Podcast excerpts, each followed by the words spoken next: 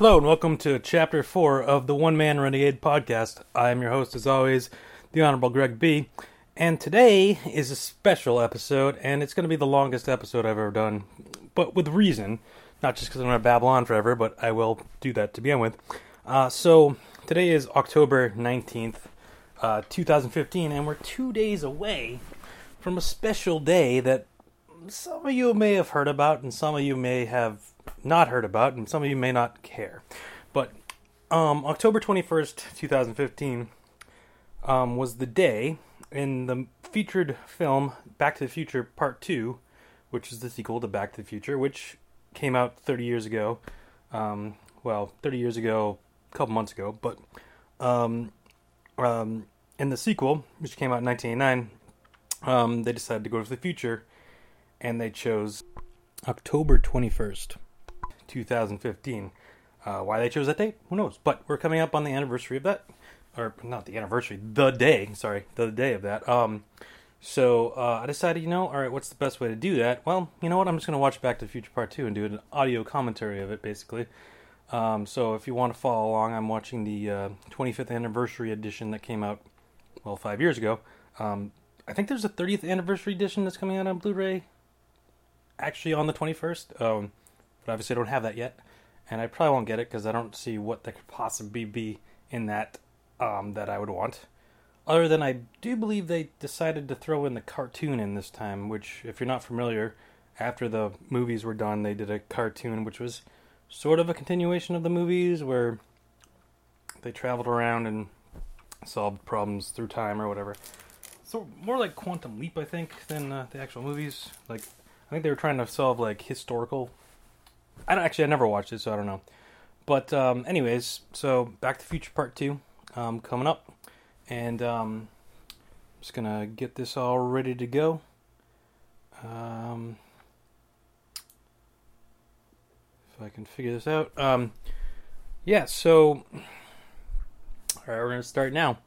And uh, I don't think I really have anything else other thing to say before I start. I, I guess um, Back to the Future was one of my favorite movies of all time. Um, Back to the Future is right there with it. I mean, honestly, I don't know which one I like better. Um, this one, Back to the Future Part 2, I actually did see in the theaters back in 1989. Um, so, um, you know, uh, it's got a little more sentimental value, maybe, because I saw it in the theaters. I don't really know.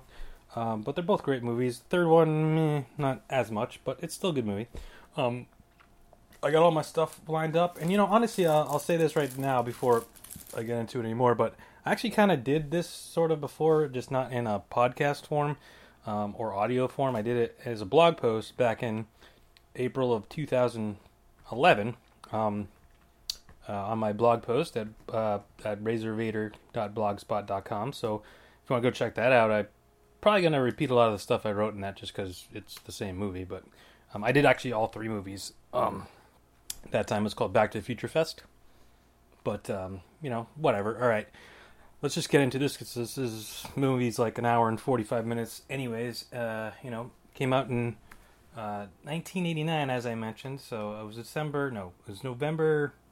November 22nd, 1989. Actually, I know someone has their birthday's November 22nd. Actually, you know, a lot of stuff happened on November 22nd. Now I think about it, uh, that's when JFK got shot. But that was obviously a long time before this movie came out.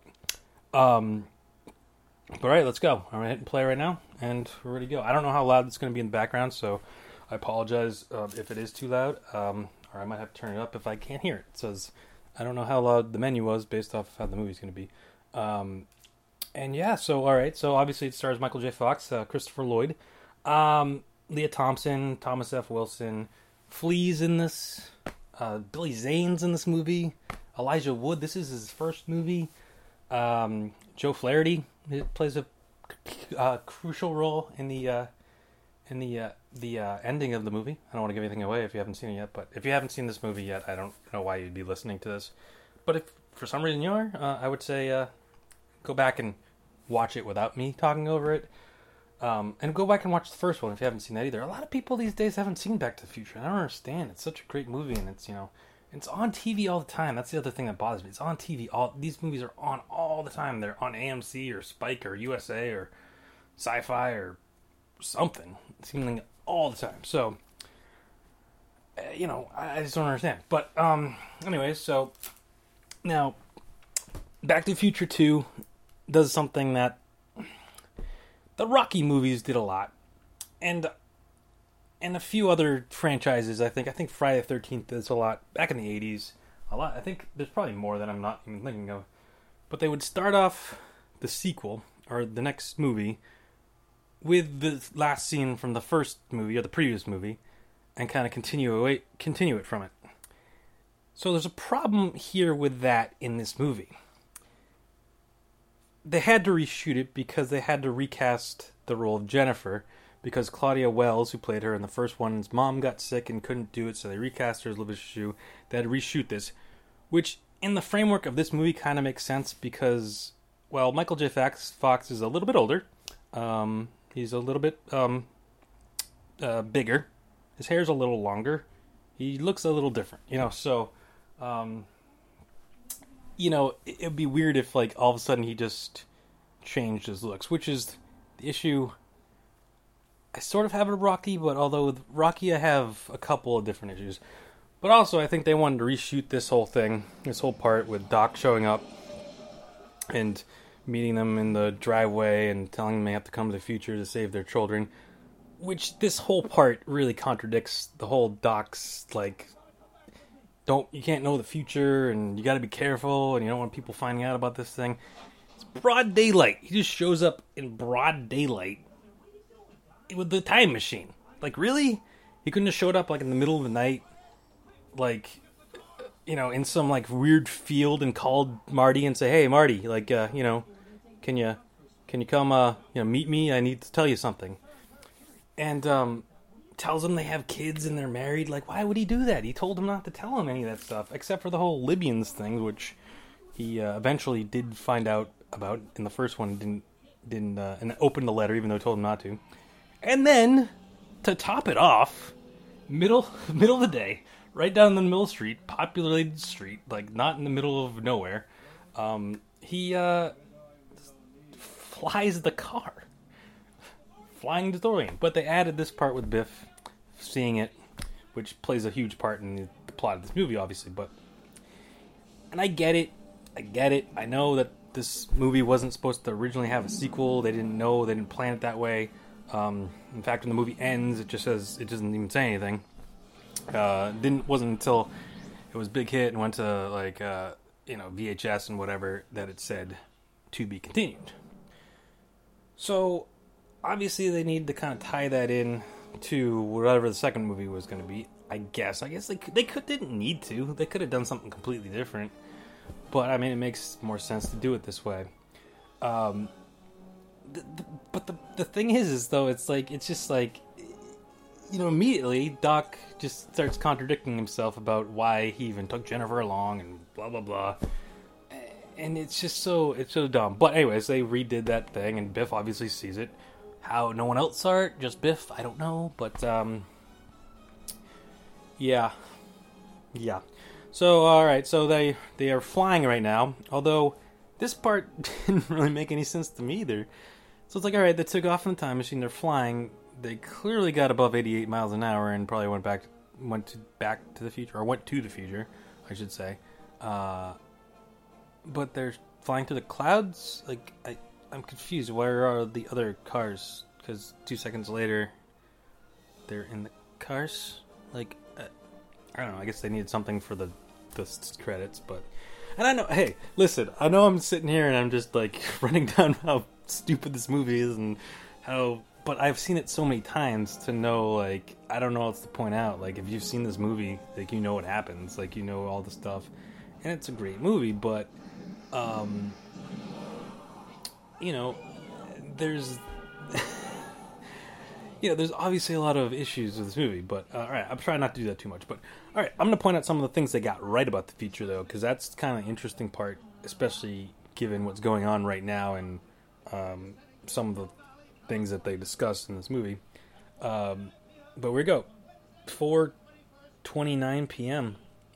October 21st, 2015. Um, yeah, so that's gonna be now they. This obviously Hill Valley. It's West Coast, so it's gonna be 7:29 um, Eastern time. So I will be at the Bruins game, um, celebrating. I guess I don't know. I'm not sure what you're supposed to do, but um, yeah, October twenty first, two thousand fifteen. They mentioned it multiple times. I don't know. I don't know the significance of the day. I don't know why they picked it. Um, see now, see Jennifer starts asking Doc all these questions about the future. Like she's freaked the hell out because she's in a time machine. She doesn't. Why would she understand any of this? And uh, then then he pulls a Bill Cosby and knocks her out. Okay, fine, all right, sorry, sorry, sorry. I don't know what that machine was though. What the hell was that machine? Some sort of regenerator thingy. I I think he just said it, but like, really, he just knocked her out like that? That we're cool with that. We're cool with that. Okay. But then why'd you bring her? I mean, I think they're just kind of making fun of that whole thing right now. Is like, you know, it's like. Uh, it, it just doesn't make any sense. But all right, you know, here we are. Here they are in Hill Valley. It's uh, raining, but the rain's about to stop because they have weather machines, which I think was the plot to one of the GI Joes. If or maybe I'm confusing that. Uh, or maybe that was a cartoon or something wasn't they get a time machine or maybe I'm confused, maybe I'm making that up. Um, all right, this this is another part of this movie that really bothers me coming up um, when you think about it, um, and not the rain thing, and and not the abolishing all lawyers either. Like that's fine if they wanted to abolish all lawyers, whatever. But um, the funny thing I think about this whole scene coming up is I don't know what Doc has to do. Like I don't know where Doc has to go when Marty's trying to like, you know, meet up with his son or whatever. Uh, first he pulls his face off, which is great. Um, and obviously that's a big joke is he doesn't really look that much different. I think that's the joke, right? I, am pretty sure, right? Anyways, um, uh, they like I think I'm pretty sure the doc just has to go pick up Einstein.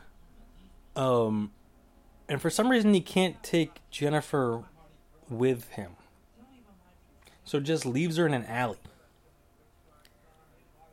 Yeah, I, I don't understand how that's okay. Like, just leave a passed out girl in an alley.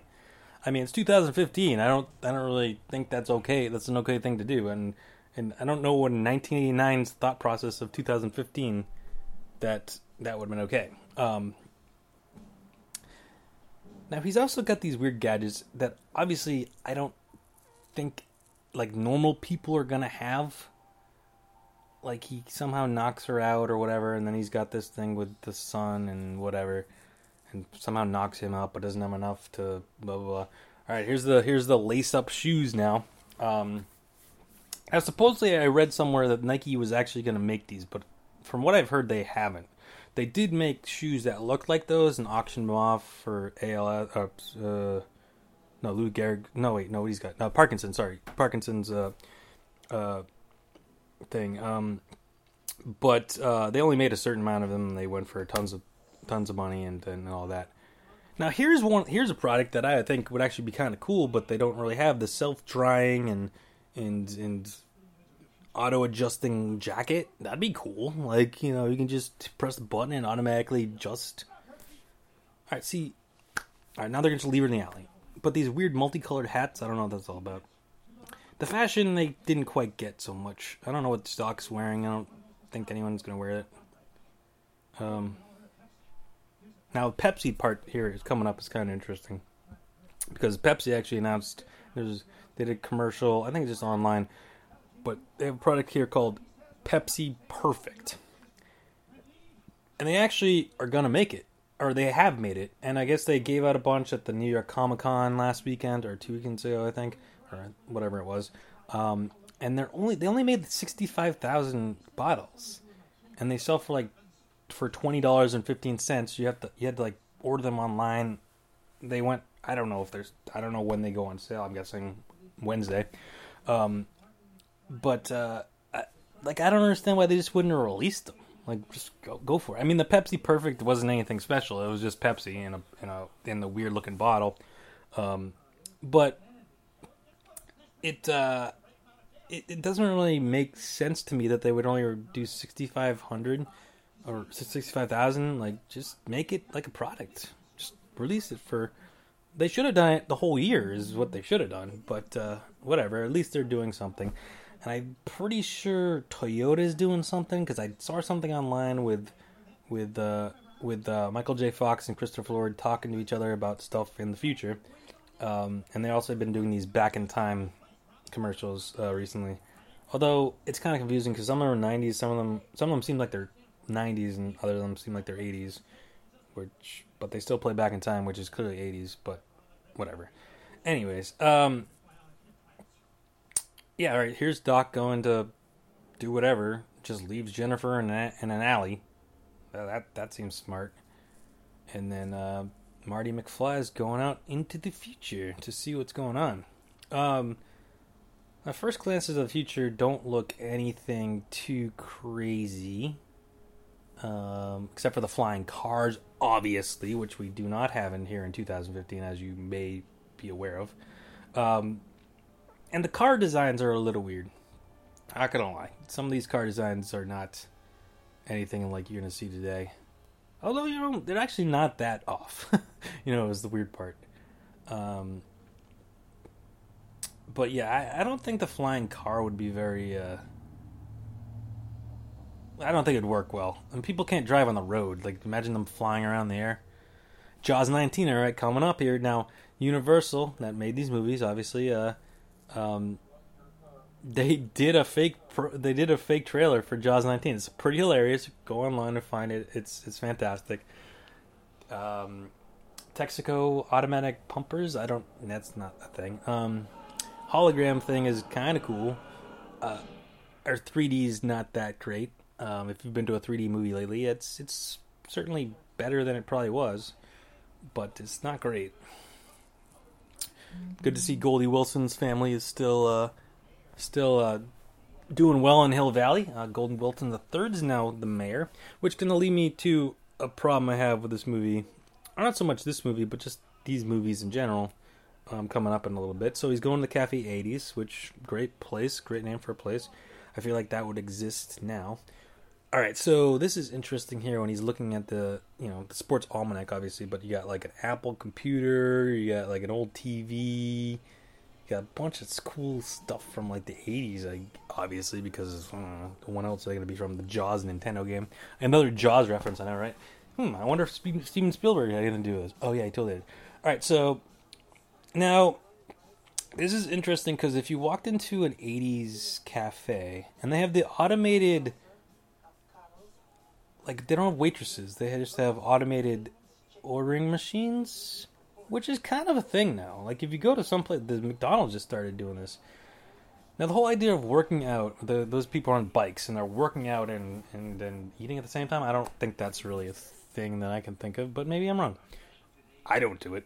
Um, Ronald Reagan and Ayatollah Rock and Rolla. I don't know what that guy is. I forget his name was. Uh, yeah, whatever. That was probably like a thing at the time. I don't really remember it. Um, so he orders a Pepsi. All he wants is a Pepsi.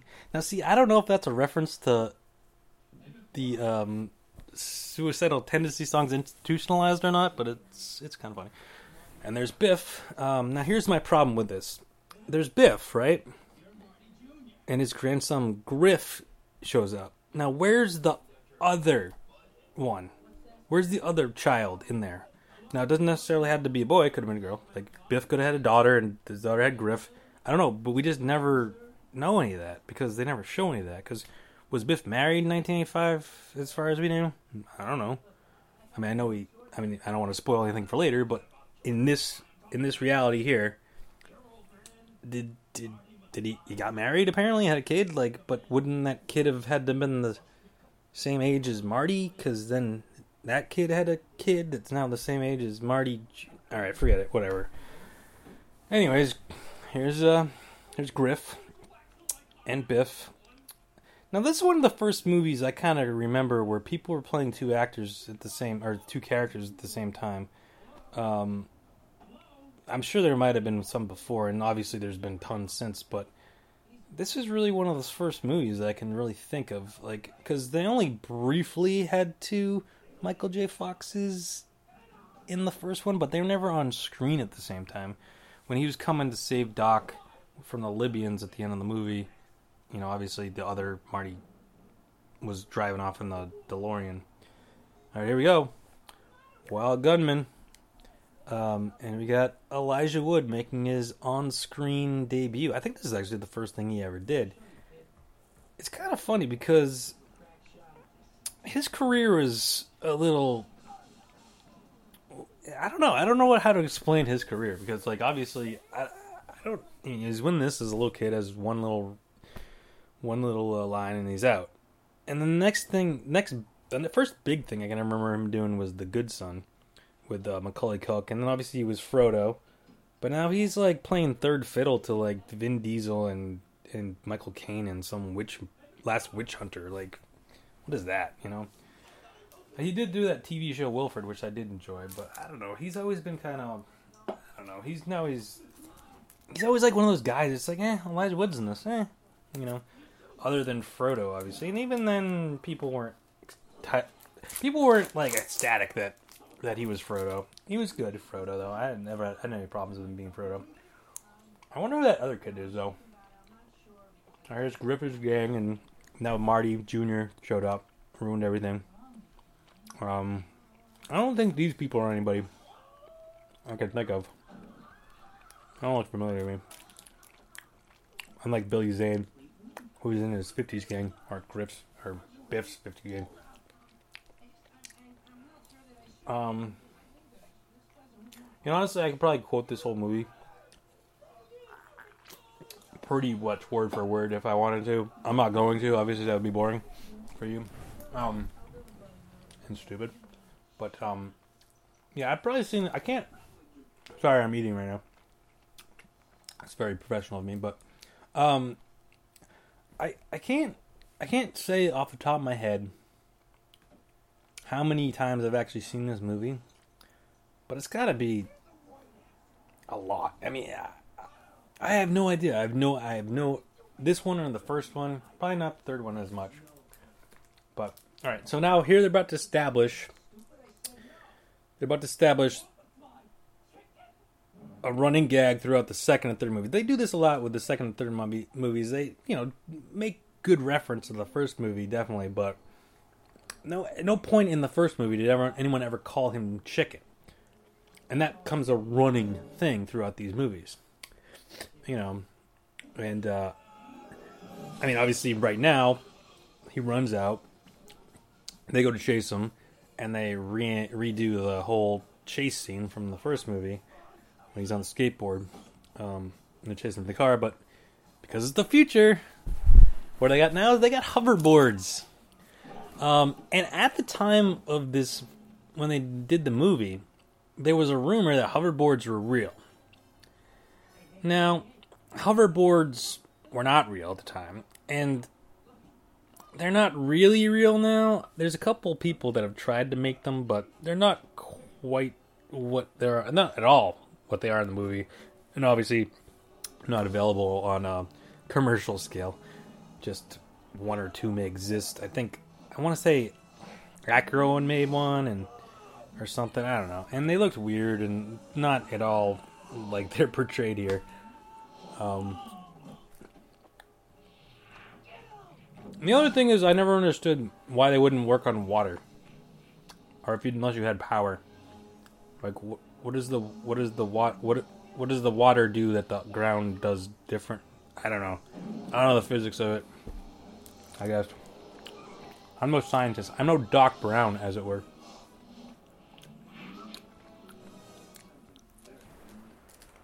Alright, so obviously they're making reference to the first movie here. Biff remembers all this. Um,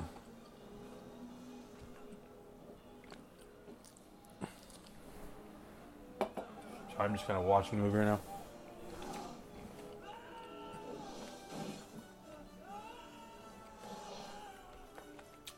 Now, here's the other thing: is they make fun of him for going on water, as if he wouldn't know that it didn't work on water.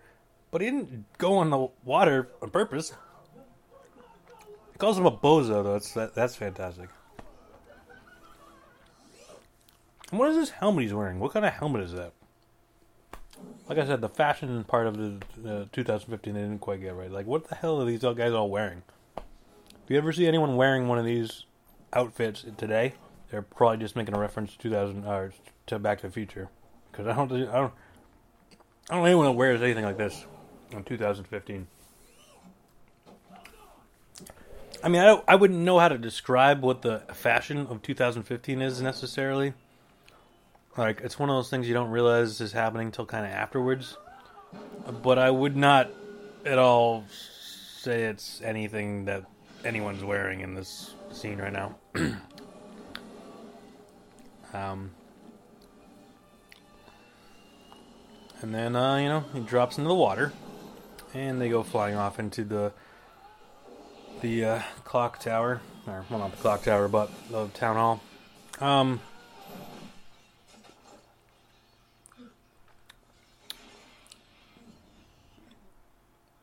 Yeah.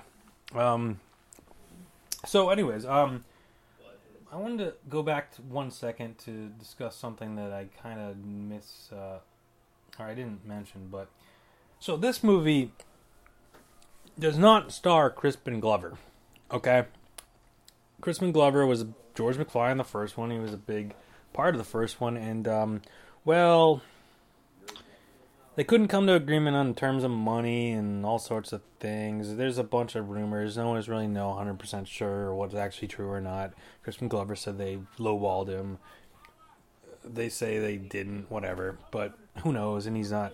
So he didn't come in the movie, and his character kind of got a bit um, downgraded. But, all right, here we're coming up now.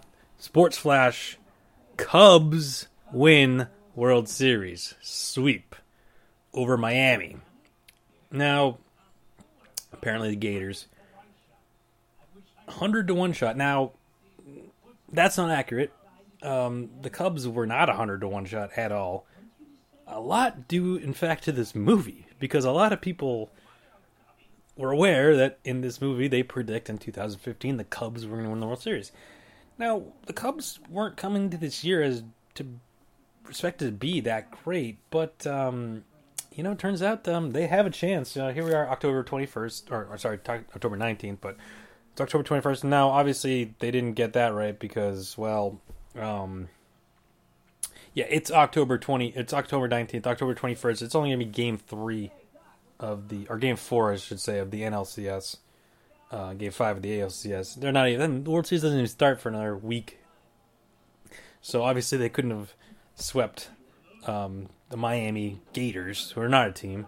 Miami Marlins are a team though, so they did predict that right. They did get the Miami Marlins right. Um, well, at least a baseball team in Miami, should I should say. But in this portrayal, they would have had to be in the American League, which they're obviously in the National League, and uh, well, that doesn't really work.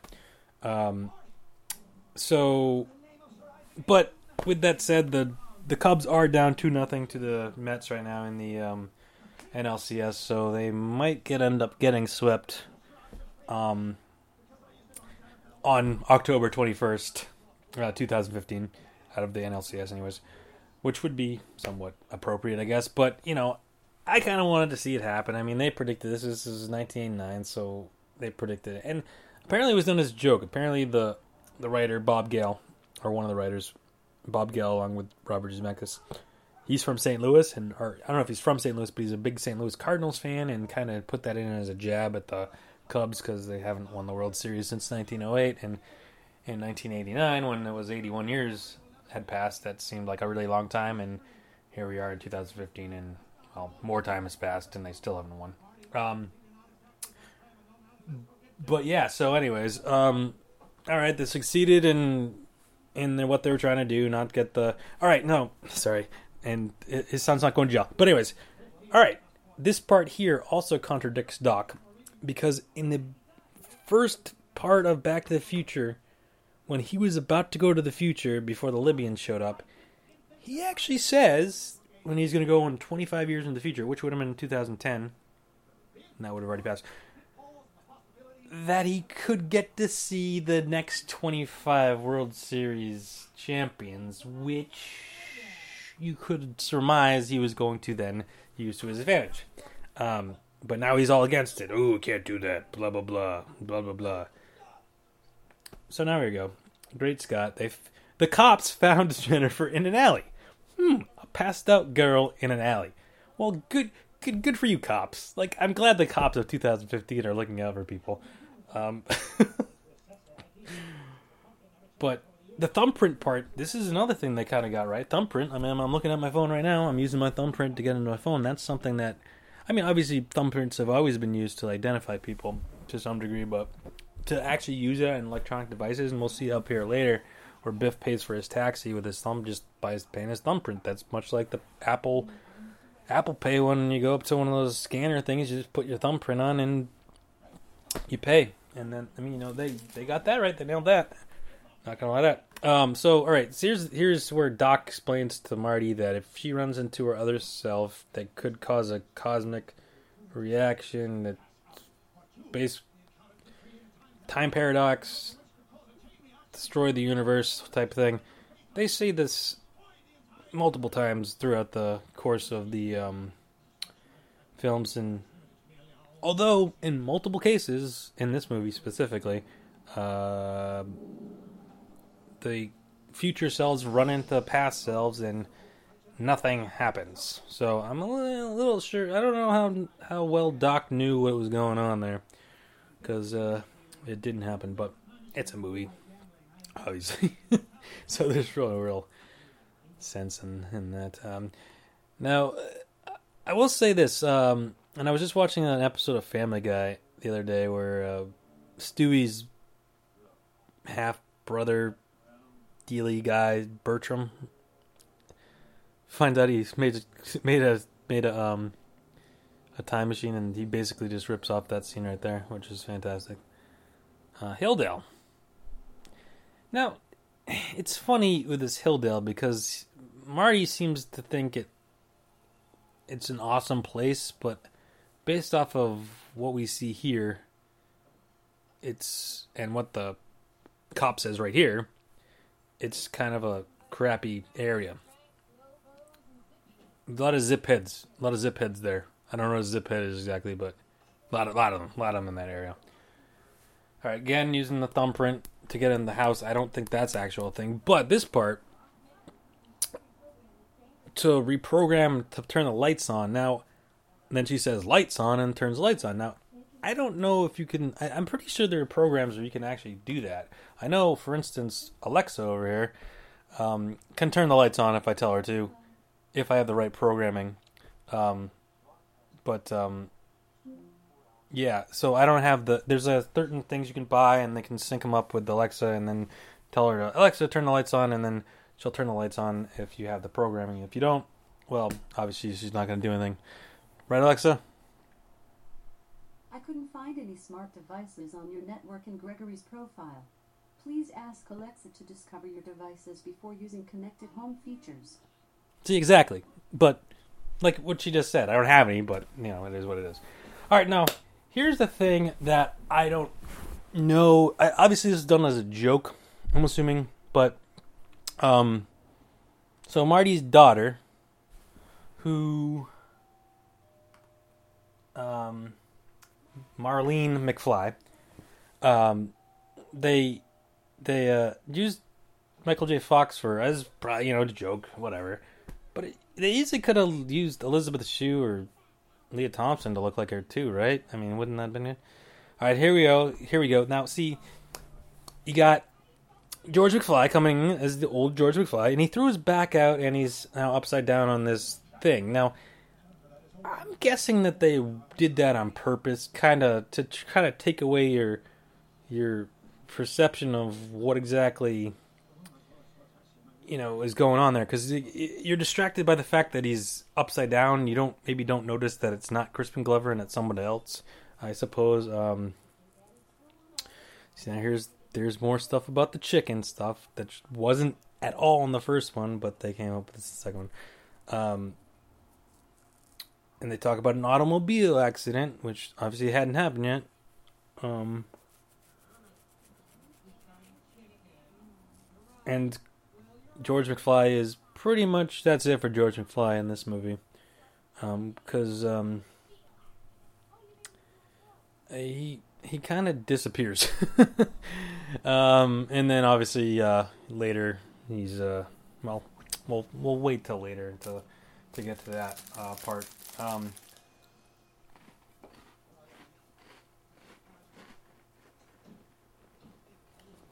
sorry, this is just trying to eat here. Um, I don't think they have the actual like automatic walking dog thingy. I don't think that's a thing. If it is, I don't know about it because I'm I'm I'm always having to walk my dog myself. Now, taxi drivers in general are kind of going away because of Uber and stuff, but why this guy has a parrot? Is that a thing? That's supposed to be a thing? Like, why does he have a parrot? Taxi drivers supposed to have parrots in the future I, or today? I, I don't quite get it. Now, I'm wondering where Marty goes to at this point that Biff is allowed to steal the time machine. Um, because like, wouldn't he have noticed the car like got moved or something? I, I don't know. Um, All right, I guess I guess. Well, that, I think that was the only line that George McFly had, but because he was done that scene there too. But all right, here's another thing that they definitely got right: the flat screen televisions, widescreen, flat, flat widescreen televisions. Now, watching six shows at once hasn't become a thing so much. I mean, the capabilities I'm are there, uh, but people don't do that. And furthermore, he's watching four, six different channels, but they're all like standard four by three. They're not the widescreen, which kind of defeats the purpose of the widescreen, sort of. Maybe I don't know. Um, I don't know what lithium mode is, but I don't think we have it, or maybe we do. I don't know. Um, the next part here with the pizzas um, are coming up in a second. Um, see, Marty just wanders away. It's like, oh, I'm gonna go check some of that. There's the, there's the. Uh, sorry, I skipped ahead. There was a there's a self walking dog thingy right now. Now is that a is that a is that a drone? Is the drone walking? See now that that maybe it, that that's possible. I think maybe if you get a drone, hook it up to your dog's leash and have the drone follow your dog around. That's that. I guess that could work. I don't know. I'm not really sure. But all right, see, but now Marty like really doesn't notice that the car just got stolen, and Biff's not exactly a great driver. He crashes into a dumpster, and Marty's not hearing this. Again, I I know I'm gonna try not to pick to pick apart the movie. Um, the hydrate. All right, here we go. Here's the pizza part. The hydrate level four, please. Um, yeah, I don't think that's a thing. Hydrators. Um, not that dehydrated food's not a thing, but people just don't have these in their. They didn't like replace the microwave oven or nothing. Like that's not a thing. Um, to that degree. Um, Pizza Hut, nice uh, product placement. But as far as I know, they the pizza is not. I mean, Pizza Hut's not releasing any like uh, thing here. Now, see, here's the thing. All right, so drinking Pepsi, they have these weird glasses, which I don't quite understand. But uh, where'd George go? George gone. Uh, Marty's wearing two two fly uh, two two yeah two ties. Okay, here's another interesting thing that they kind of got right. Um, the phone they're getting a phone call on they're wearing all these these glasses, so kind of like Google Glass, a little bit like that's sort of like Google Glass, right? I mean that's pretty close.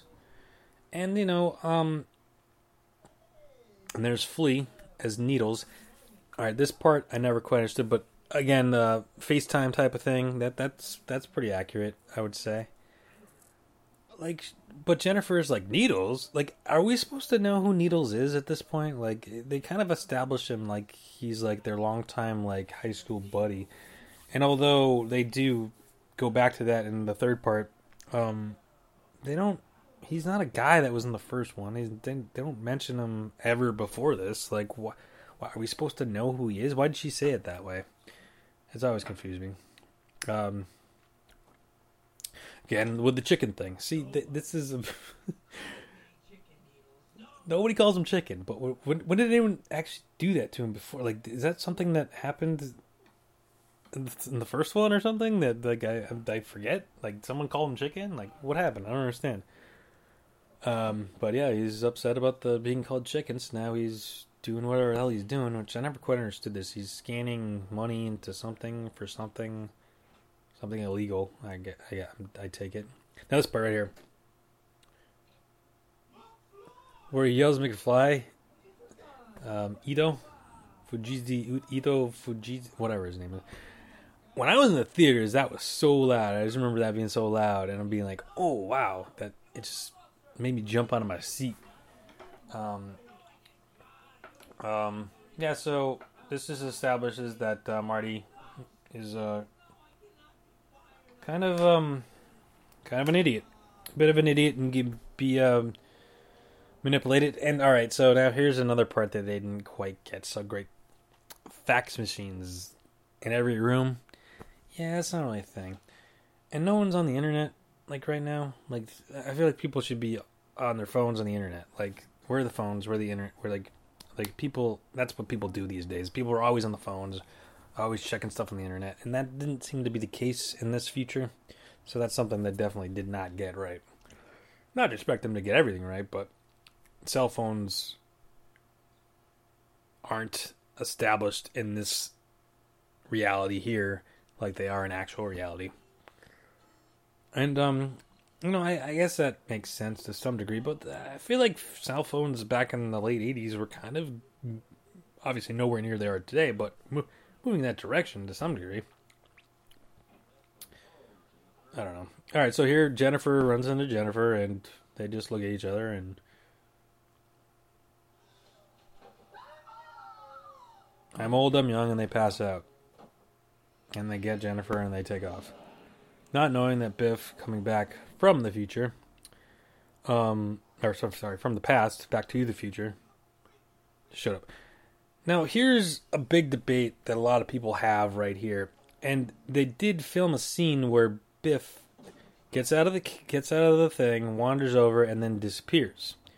Which, based on what he did, he sort of makes sense, but not really because wouldn't everyone then disappear? Because then everything would be different. It'd be kind of like butterfly effect. But why would he just disappear? Like, is, is he dead? It's really unclear, and that's why they cut it because people were confused as to what exactly was happening. So they cut it. Instead, he's just he hurt himself in the in the nuts with a cane. I guess that's why he's in pain because in the original uh, cut or whatever, um, he disappears. Now, so here, here's Doc again talking about how it's too dangerous to be in the future, blah, blah, blah. All that stuff. Which will once again contradict himself um, in the end. Um, um, so now they're going back to 1985. Um, one thing I will say, and I just heard about this today, I was listening to a podcast uh, the Nerdist, um, but it was from a few weeks ago, and they were talking about how I guess Chris Hardwick um, had found a script somewhere that was the original script for Back to the Future Two. I guess when George was supposed to be in it, with Crispin Glover was signed was gonna sign on or whatever, and it had more of a I guess they went back to the 60s or something along those lines. I don't know. It didn't really explain too much exactly what it was, but something to do with they went back to the 60s and he was a hippie or something. And I don't know. He had to go back and change something around. It was more like the first one, I guess. Although maybe that ties into this somehow. I don't know. I have no idea. But again, Jennifer is passed out at least now they leave her on a swing outside her house. You know, it's not like she was in an alley. You know, but she spends most of this movie passed out, and I don't know if that's because they changed the character or they had to, to swap out. Like, I mean, what, what's wrong with Elizabeth Shue's opposed to Claudia Wells? I don't know. I mean, she wasn't really in the first one that much, anyways. But she spends this whole movie passed out. She was she was awake for what five minutes at the beginning, and then the five minutes where she's in the future house. I don't know. Um,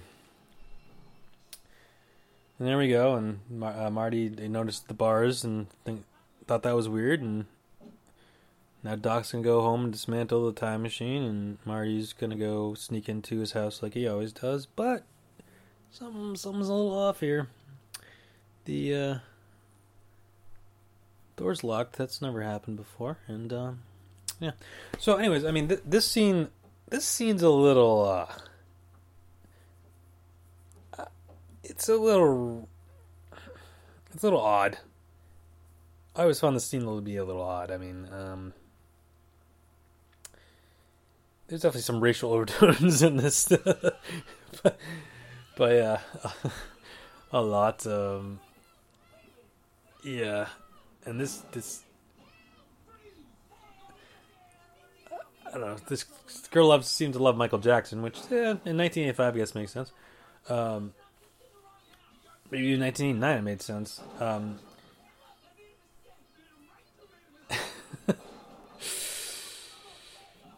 and so Marty runs off and gets called the sucker a bunch of times. Whatever. Apparently, that's not the first time someone broke into their house. And there's a lot of broken down cars. I mean, you know, as bleak as they try to make this 1985 to be, this is pretty ridiculous. Like, I mean, obviously, I get the point, but um, there's just chalk marks. Like, ah, yeah, yeah, these people are dead. It's like really, like, I mean, obviously Biff doesn't care because he owns the police, which we don't know yet, but we will find out. Um, uh, let's see what else I got here. Uh, I know I wrote a bunch of stuff about this. So, okay, so coming up here, this uh, this is this is probably one of my favorite scenes of all these movies. When he goes up to the to a house and finds a newspaper, and then um, um, the high school principal there. Uh, why am I uh, blanking out his name right now? Um, he uh I mean it's the right date. He's on the right year, right date, so um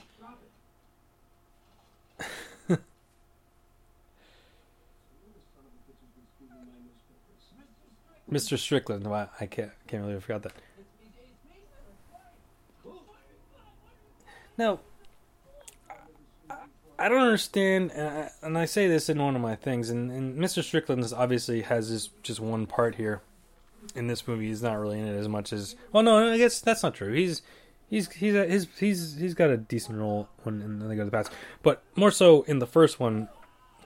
I've always wondered what his deal was, and I and I'm guessing, I'm guessing Biff's character really did a number on him when back in the '50s because like the first scene that he's in in the first Back to the Future, he just he um.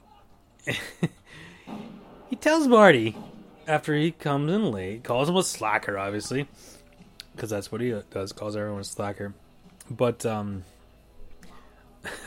this part's sweet right here. It's the same bum.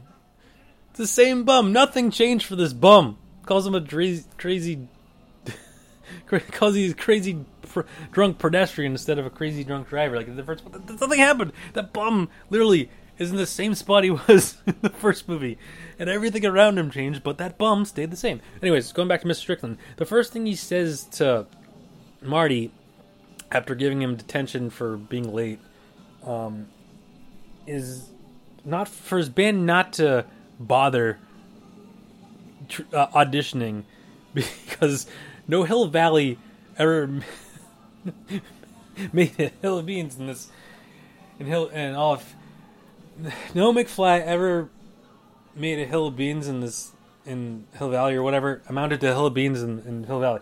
It's just like as an educator, is that something you should really say to your student? Like, oh, don't bother, you're, you're worthless and terrible.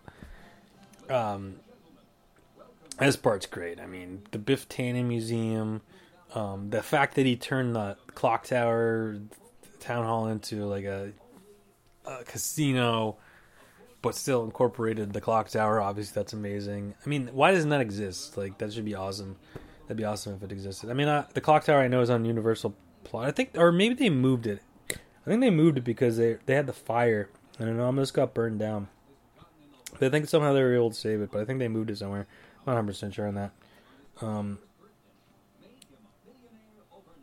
now, it's funny because coming up here, we've got Billy Zane, and uh, you know, at the time in 19, I don't think Billy Zane had been in much. I know he was in the first movie, and he was obviously in this one. I don't think he was in the third one at all. And then obviously went on to do lots of other stuff, including, but I mean, his most famous role is Zoolander, or it might be Titanic. I don't know. I've never saw Titanic. Um, don't want to see Titanic. I never will see Titanic. But I think he's in that, right? But he also was in Demon Knight. If I don't know if anyone has remembered Demon Knight, I remember it more for the soundtrack because it's an amazing soundtrack. Uh, Tales from the Crypt presents Demon Knight. He was the lead role in that. Um, and then, of course, he was in Zoolander as uh, Billy Zane. But he's a cool dude. But here he is right now. Um, easy way the hard way? The easy way. Um, and now here's a recurring role that they, are recurring uh, thing that they do multiple times in all three movies. Mom, Mom, is that you? And in this case, it is. And in the first movie, it was. The third movie, it's not. It's Lea Thompson, but it's a different role, which I'm not going to get into that because it doesn't really make any sense. But I'm not doing the third movie. Um, so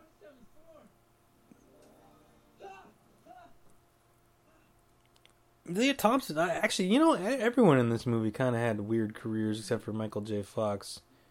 Like Lea Thompson never really did a ton. I mean, I know she did Howard the Duck after Back to the Future, which was not a good movie. And I know she's been in stuff. And I know she did like a Caroline in the City or whatever.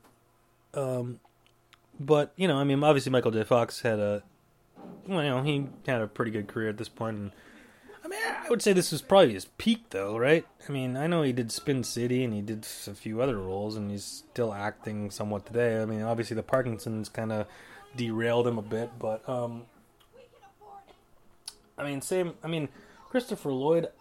I would say this is probably also his peak, but I mean, he was also in Who Framed Roger Rabbit right around this time too.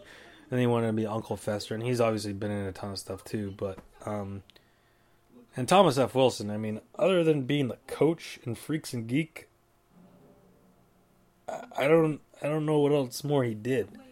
I remember doing some stand-up com- comedy at one point that I saw, but it was more like a "Where are they now?" type of things for him, uh, which is unfortunate for him, you know, because he, he, was great in this role as Biff and Griff and Mad Dog Tannen and all that, you know.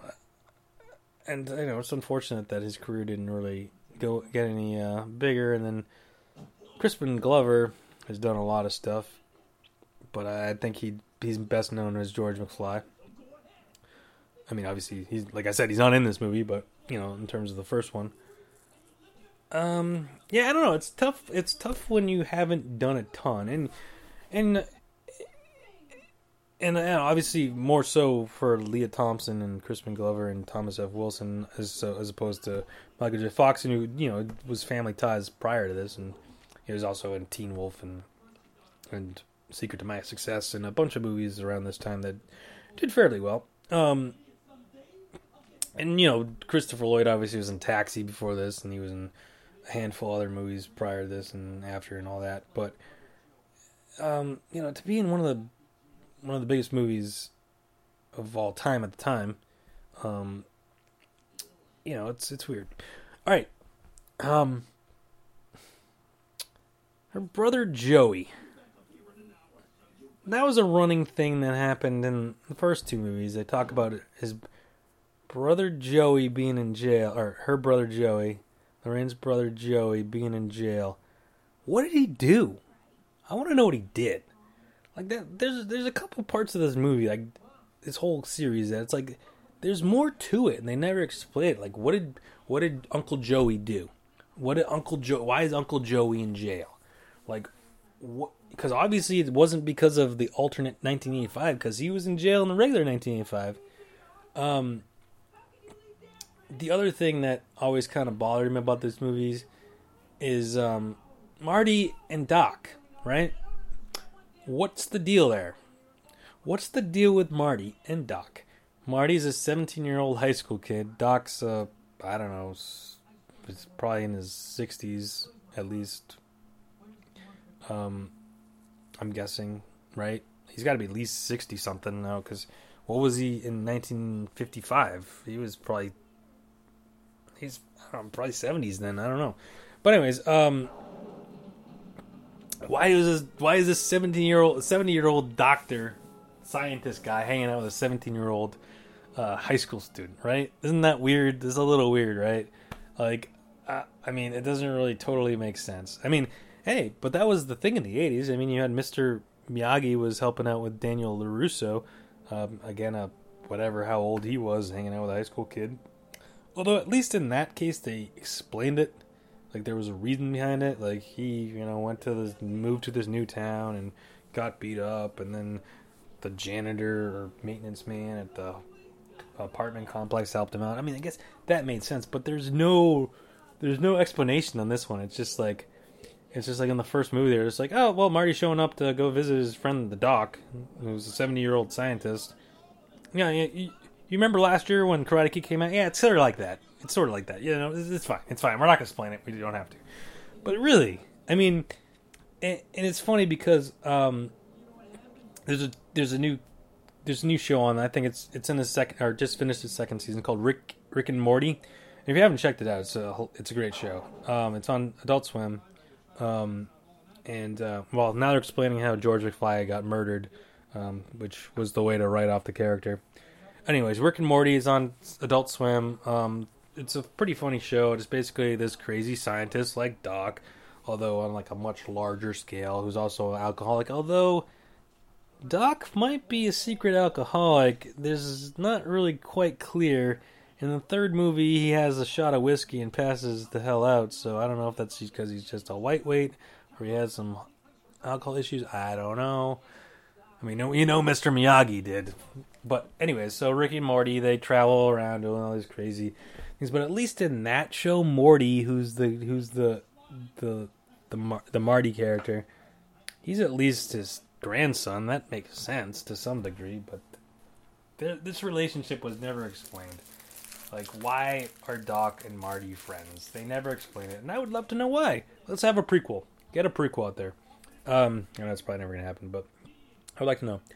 Um, uh, so now he's trying to explain to him why there's an alternate 1985. And this part actually really confused a lot of people. I remember when this first movie came out. I remember watching this movie and and someone was asking me like, "Wait, wait, why why why what's going on? Why are they in 1985? Wait, why are they going back to 1955? Wait, but if that's 1985 and that 1985, well, if they go back to 1955, isn't going to be a different 1955? Well, no, because they go back before that anything changed. Okay, fine, whatever. Yeah, it got a little confusing for some people, and I, I guess I could understand it to some degree. But I always, I liked it. I liked the fact that, uh, you know, they they were trying to mess with the timeline and stuff. You know, I mean, there's a lot of different movies and TV shows and stuff that deal with time travel. Um, and they all have different theories. Obviously, this is all made up you know for made up for entertainment purposes. So it's not really like oh well you know if you did this and did this and did this uh, maybe uh, we could travel through time.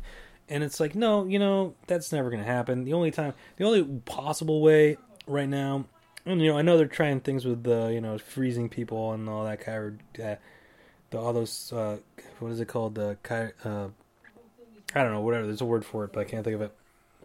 Um you know that's why they froze Ted Williams' head and all that stuff, and and that's more of a that's not really time travel as much as it is like you know just like freezing yourself type of, and then you wake up later so younger when you're you know it's it's it's it's suspended animation type of thing, and it's like well that's not really time travel. That's just you you or you don't have to deal with it.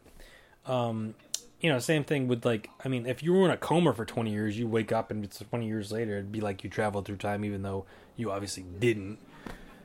But the fact that you can't, I, you know, I know there's things with wormholes and stuff, but the reality of it is it's never going to happen in our lifetime. And if it's possible, the only way it'd be possible is to go into the future. I don't think you can go into the past. I don't know. I don't. Not anything significant, anyways. I mean, I know there's like some circumstances where if you went too fast and went ahead of the the the if you went the speed of light or something, you could be two places at the same time theoretically or something in the view of someone in I don't know whatever I don't how to deal with it. Anyways, um, so here we go. They're setting up another plot or another. Uh, they're setting up the plot line. Well, sort of another plot line for the third movie with the bulletproof vest in Clint Eastwood specifically. Because uh, uh, in the third one, uh, well, I want to ruin it for you, but I'm sure if you've seen this movie, you've probably seen the third movie. Um, yeah, Doc, uh, Marty uses some of that uh, to his advantage, and uses Clint Eastwood's name specifically in the third one. Which, oh, did they have to clear that with Clint Eastwood? I don't know. I'm assuming if they did, he was fine with it, but it's I don't know. Um, I mean, obviously they had to clear the footage there, but I don't know if they had to go to Clint Eastwood for that. They might have just owned that. Universal did. I'm not sure. Um, Gray's Sports Almanac. Um, yeah, that's the book that um, Biff used to when I was money. If we hadn't established that, um, I did. I mentioned it. Um, I don't. Again, I don't know what the specifics were behind it being called Gray's Sports Almanac. They uh, just chose that, I guess. Um, this scene kind of drags a little bit. Um, I guess I guess I guess they needed this one specific if you hadn't seen the first one because it kind of explains that whole thing. You know, he was crashed his car the lightning storm, blah blah blah. Which you know, then they go back and you know sort of do anyways. But um, yeah, it's funny that Biff would have used that same date to go back to. But you, you, if you if you paid attention, you knew that though. Uh, yeah, it's a little little trid, little tidbit to hear. If you if you if you are paying close enough attention, when they're coming back from 2015 to 1985, the date that's below that says November 12th, 1955. Which you might not think about because you might just think, oh, well, that's when Marty came back. So, yeah, of course it's going to say what they were before. But no, Doc had gone back and forth a bunch of different times, so it shouldn't have said that, but it did and that was a little clue on that. Um, but um, yeah, it's a little tidbit if you didn't ever notice that. I'm sure there's more to that I'm not even going to mention because I don't even know about them. But um, here's a nice, nice little, nice little uh, thing here where uh, Marty grabs the matchbook because uh, that will play a part later in the film. Now, see, here's the thing that even now, like, all right, so he's saying how some crazy futuristic or some crazy guy from the future who says he's a relative, like, he doesn't realize at this point that it was him. Like, even all these years later, I mean, he's pretty. I mean, I understand that young Biff wasn't very smart. He's kind of an idiot. But I always thought they established that the Biff of 1985 was kind of, you know, kind of like a, a smarter guy. Like seemed like a smarter guy to some degree. Um, not not the bumbling idiot he was in 1955, but you know, whatever. Especially in this, I mean, you know, obviously he's uh, doing well for himself and and all that stuff, but um, obviously he's cheated his way to to that. Cheated his way to the top. Yep. Um, All right, Marty ditches the goons, goes up the roof, which, um, I guess that was a good idea. I'm not really sure we were expecting to go on the roof, but there's no ladder or nothing. But oh well. Um, this is probably Thomas F. Wilson's best scene, maybe. Lead poisoning. That one of his best lines.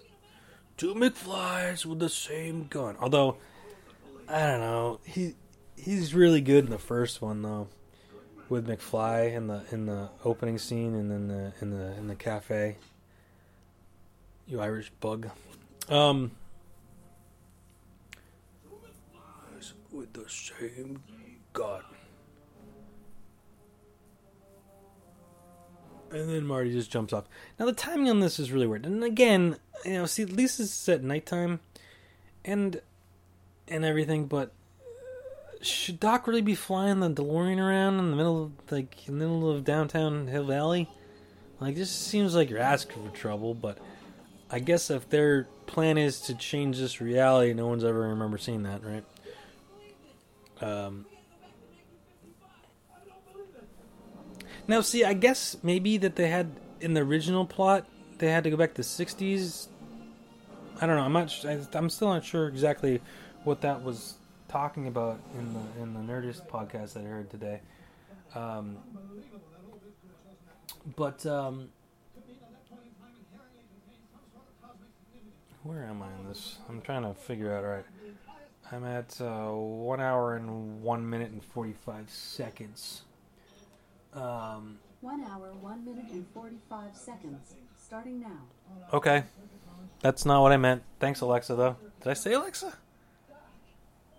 Why did she do that? All right, sorry. Anyways, dealing with 2015 technology right now. I know, right? Craziness. Um, anyways, um,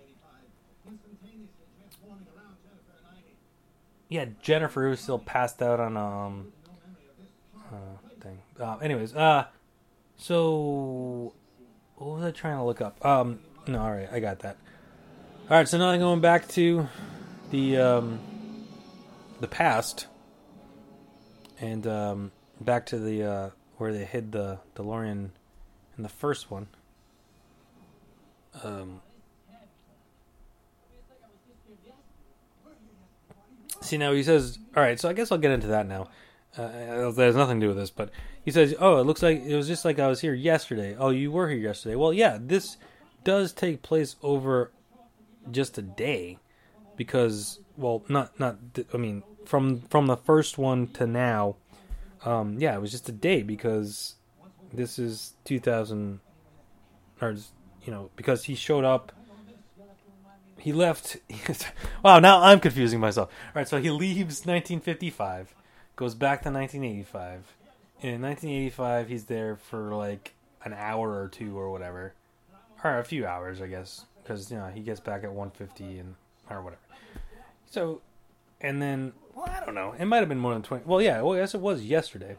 Anyways, um, so here's a part of this movie that always kind of bugged me because they get Doc gets these crappy walkie talkies. They look like they look like he talks like five bucks at like a you know con, uh, you know five dollar walkie talkies that you'd find at like the you know um, convenience store or something, and they work really good. And I suppose maybe it's because the fifties and no one's using the airwaves or something, but like the radio waves or whatever. But like really, like that works, but then it doesn't work in a tunnel. It's like what? Why doesn't it work in a tunnel? Like, what, what, uh, anyways, um, and we never established either why Biff lived with his grandmother. It's weird. We don't know about these generations. There's generation gaps in the Tannen family. Because uh, I guess Mad Dog was his great grandfather? Or, I don't know, something like that. And then, or maybe great great grand. I don't know, whatever.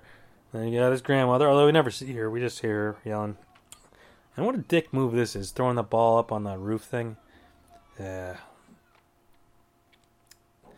re- he's a real heel. Um, Biff. one of the best bad guys in all of uh, film history in my mind, but that's just me. Um, I like how they bring back Mr. Sandman though. Um, who was not a good villain, by the way. Spider-Man Three, no, no thanks. Um, so, like I was saying, anyways, so they established that they, you know, the continuation is really good. Whereas, you know, it's the next day and whatever. My problem, I guess, always with the the situations where they ended a movie and then started the next movie with the end of the other movie was the time passage. Obviously, no time had passed here, so whatever. Even though you know, obviously Michael J. Fox looked a little different, but the Rocky movies always bothered me, and not so much the first to the second because the first and the second it was right after, and then he says it's not gonna rematch, and then it takes over time and whatever. And the second and the third, same sort of thing, like oh, Rocky won the championship, so he's fighting a bunch of guys and whatever, and eventually leads to three years later because those movies are all three years apart. But then the third to the fourth one really bothered me because all right, they established in the third one that Rocky Jr. was like a you know whatever a little kid, but didn't really have a well, didn't have a speaking role. Yeah, he was still kind of this whatever, taught you know toddler or whatever. And so, in the end of Rocky Three, when he's fighting Apollo and then comes back after, and then at the beginning of the thing, they show the fighting Apollo, and then he comes back afterwards, and his son's like, "Oh, what happened? What? Oh, friend, we got in a fight. We punched." What? All of a sudden, this kid's like six or seven. It's like, wait a minute, how did he get so much older? And then again in Rocky four to five, Rocky four, he's you know in Russia for Christmas, and then, and then he comes home, and then all of a sudden after he comes home from Russia, all of a sudden his son's like twelve. It's like, wait, what happened? What happened? What happened over Christmas? Like, did Rocky spend like four years in in Russia and not tell anyone? Like, it it was always confusing to me, and and and obviously they didn't have to do that with the sixth one because it was obviously much much later. Um. Uh, first of all, right, Biff's a little uh, aggressive with the ladies here. Um, I don't know, 1955 that was okay, but um, obviously in the first the first movie uh, where Biff has uh, Lorraine in the car, uh, yeah, kind of people don't really. It's it's kind of one of those things now. It's like yikes, this was not kind of this wasn't cool. And here we go again. Um, another scene with two two uh, actor or an actor playing two parts. Actually, I missed the whole the, the scene in the kitchen where where Michael J. Fox was playing three different characters at the same time. He was playing his him him as his older self, then his daughter and his son. And I guess those are the three roles he plays in this movie. Although technically, if you want to count it, he plays five because he plays the self now, he plays in future self, he plays his son, he plays his daughter, and then he plays his past self in 1955, um, playing Johnny B. Goode and all that. Um, really, like, how does Biff not like? See, this is what I'm saying about 1955 Biff. He's clearly not bright. How does he not know that's him, or at least related to him? Um, all right, so here coming up, this but this part's really interesting. So he's talking about the book. He's about to give him the book. He turns on the radio to test it out. Like just looks up a game and tests it out, right? So November twelfth, nineteen fifty-five. Um, UCLA. Um, well, it's funny because if you look, actually look up the scores, and that's a huge thing that the internet does now. Is like you, you know, as opposed to in this, and it's one of those things where it's like it's very, it's very, it's very nice that they did that. All right, so here we go.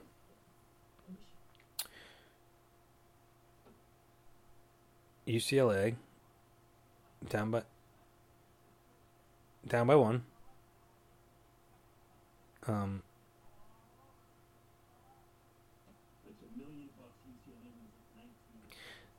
UCLA win 19 to 17. All right, so if we go on the internet, blah blah blah blah blah, look up college football scores.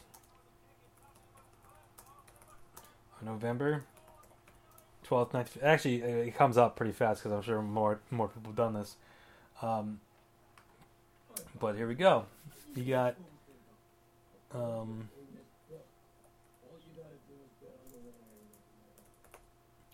UCLA wins 19 to 17 over Washington. Um, you know, and it's one of those things where it's like they didn't need to do that. They could have just made up scores. It didn't really matter. Like, how was anyone supposed to know that? Like, people didn't have. I mean, I guess if someone did have a sports almanac, legitimately have a sports almanac, they could have looked it up. But the internet wasn't what the internet is at all.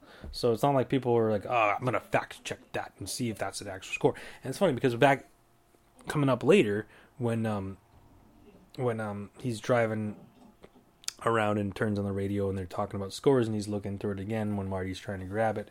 And they say a bunch of scores and they're all accurate. They're all accurate. I mean, they're all very accurate.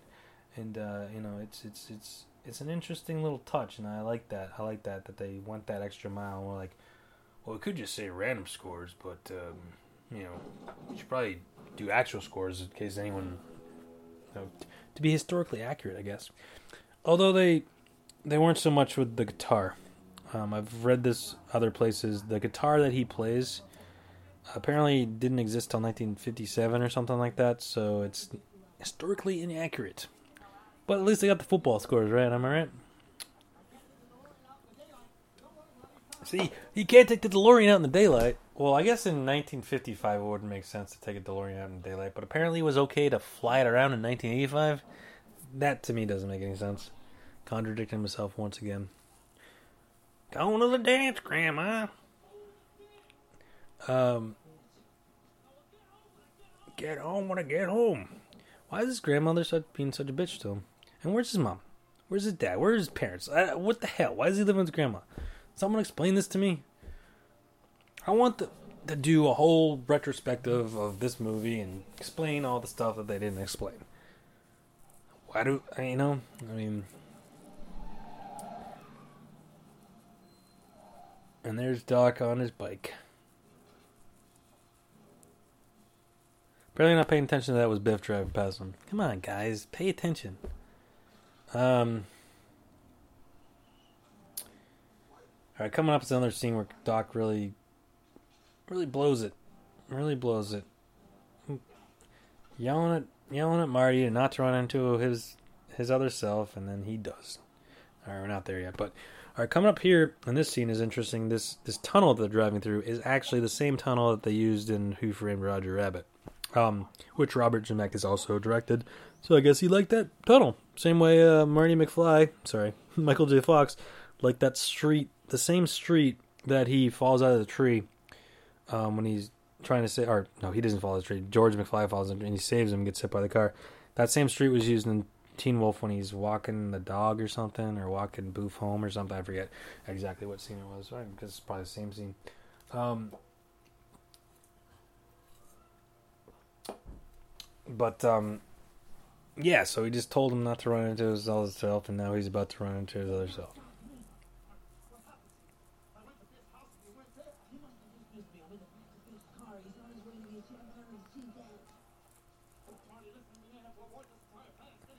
But like he already before he even tells him that he's he sees the DeLorean, so he knows he's there. Why would he stop to talk to him? Like why wouldn't he just keep going?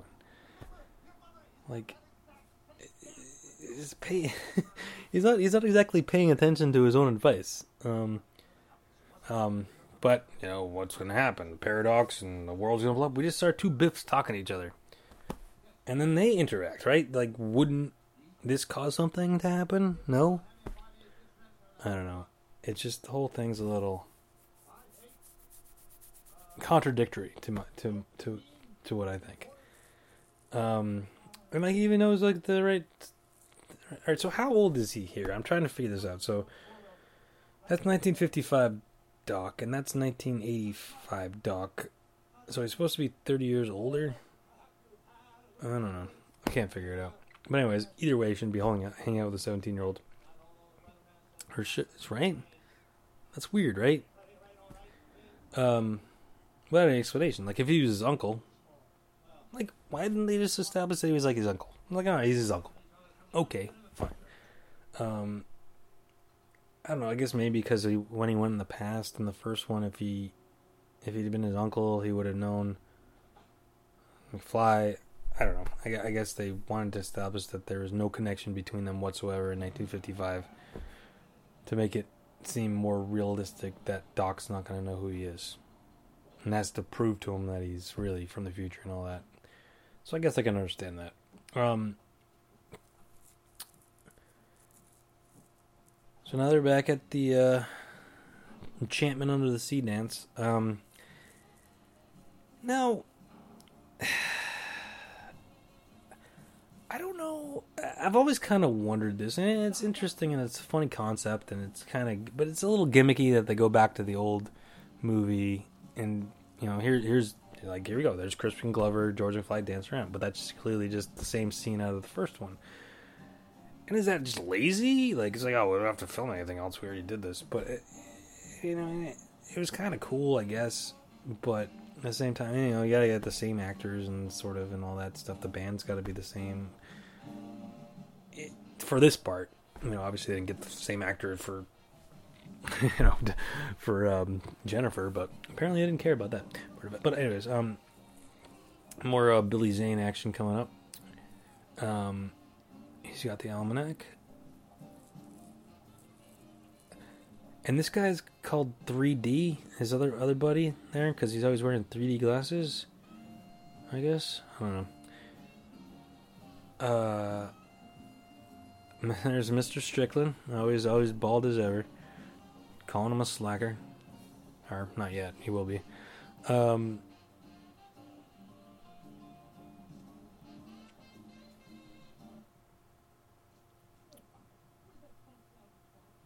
Well, yeah. So now we're going back to the whole Calvin Klein thing from the first movie. He owes him a knuckle sandwich. That's a that's a good one.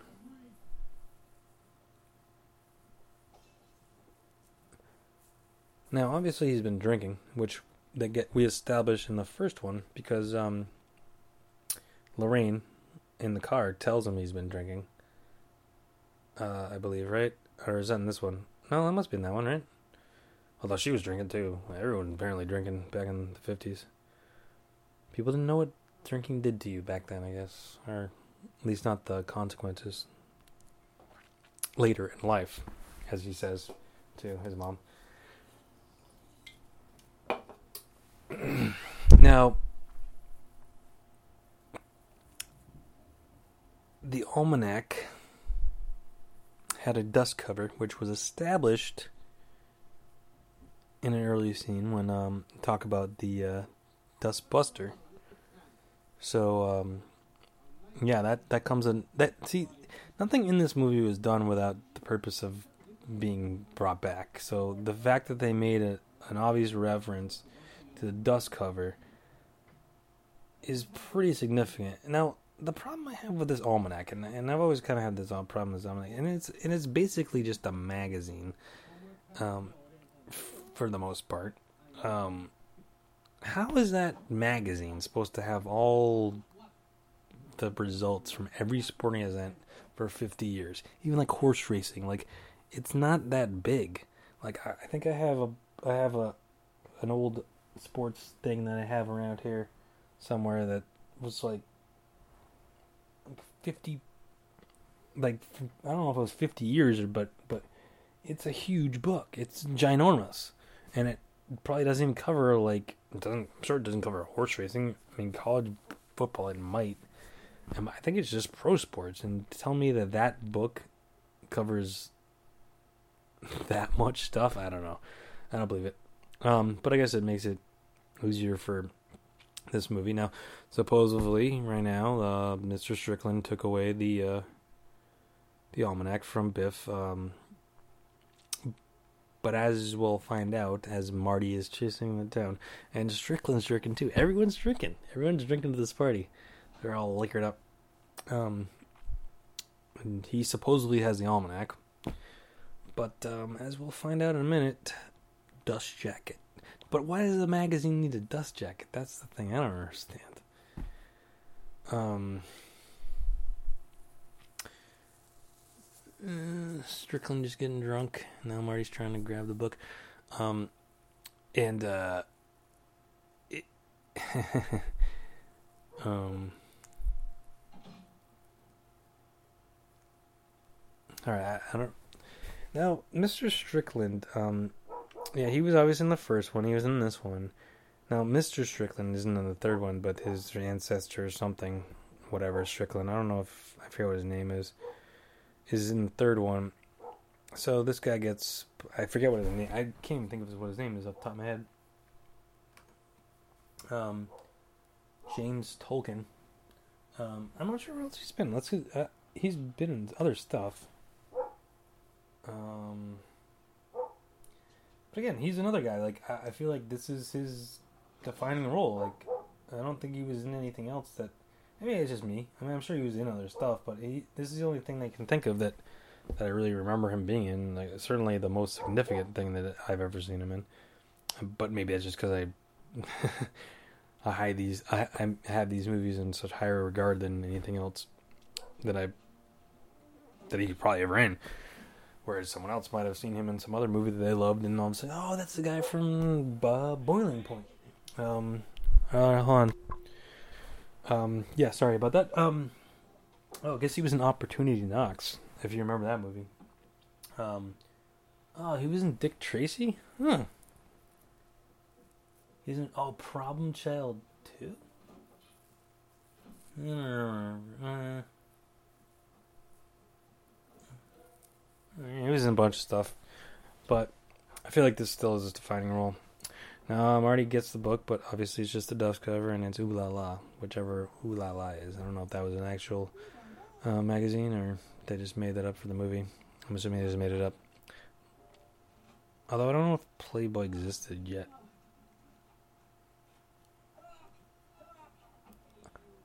Now here's the whole. This, this, I mean, obviously they had to redo this scene where um, with um, George McFly knocking out Biff from the different angle, and it's obviously not Crispin Glover because he didn't do it. But it's funny that the way they do this, because obviously, you know, it, to get it to to be like exactly the same. I don't know. It's kind of it's kind of tough for them to do, I suppose. But they did a pretty good job of it. I mean, it was like almost like, oh well, if they knew what they were doing when they originally did the in the original with the second one, like they wrote them at the same time, they'd be like, oh, we'll just film it from different angles, and then we can use different angles in the next movie. But and then now they cut back to this part where see, but they're cutting to the angles. See, part of this is obviously from just the they just reuse the thing from the first movie, but clearly they film it from the different angle. Like that's obviously not, but this part clearly is, and they do a good job of just not, um, showing George's face at all because it's not him. Um, but they had to redo the, those scenes just from the film it from a different angle. So like it's it's funny that they had to redo all this stuff. And this part's funny. This guy with the he took his wallet. I think he took his wallet. What's CPR? When did CPR become a thing? Like I, I feel like I've known CPR, or I don't know CPR per se, but I've known of CPR my whole life. So I wonder when CPR came into existence. Let's look it up. Uh, hmm. Uh, no, this is no.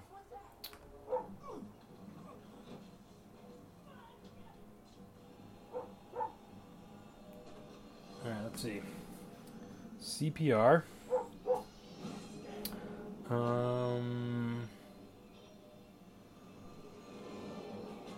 Oh, there doesn't seem to be a date on it at all.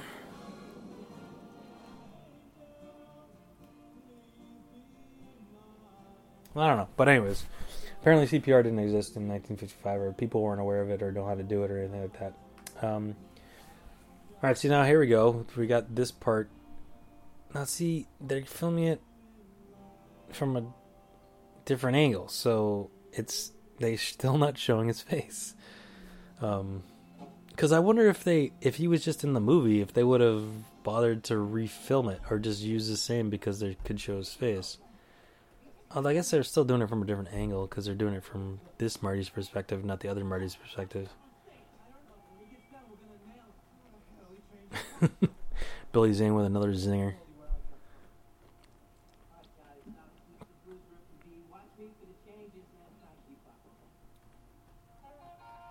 Now I wonder if this part was all the same, because why would they have had to have him redo it? Although I guess he's from different angles, they're gonna have to. They would have to do it.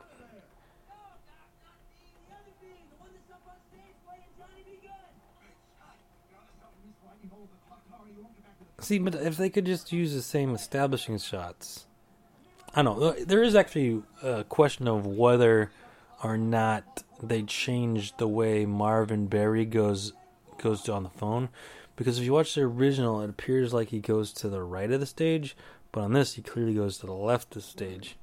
It's a little inconclusive, I would say, but it's always been a a bit of I don't know why they did it that way per se, um, but it's been a it, it comes into question every once in a while if you read like the goofs or whatever.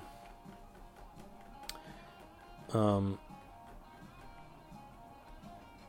but here we go. There's Marty again with Marty, sort of. Well, not this part, but coming up when he's climbing above the stage. Which, all right, now, right now, or sort of. Well, I don't see. I don't know because he's behind him, so that might not be him. Like, did they bother doing that?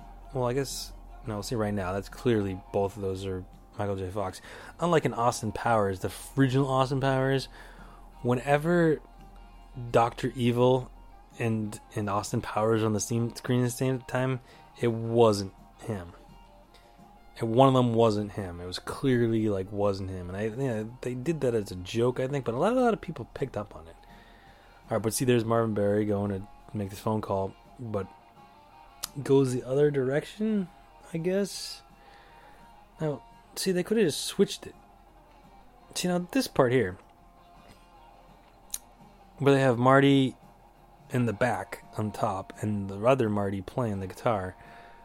I feel like that's just the scene from the first movie because I feel like they did that in the first movie, but then they had didn't have him in the background, so they had to impose it in the background. Maybe I don't know. I have to go back and watch.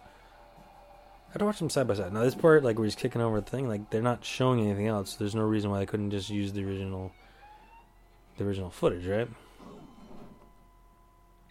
I don't know. I wonder how much of this was new and how much of it was reused. Like this part, clearly, that's the same.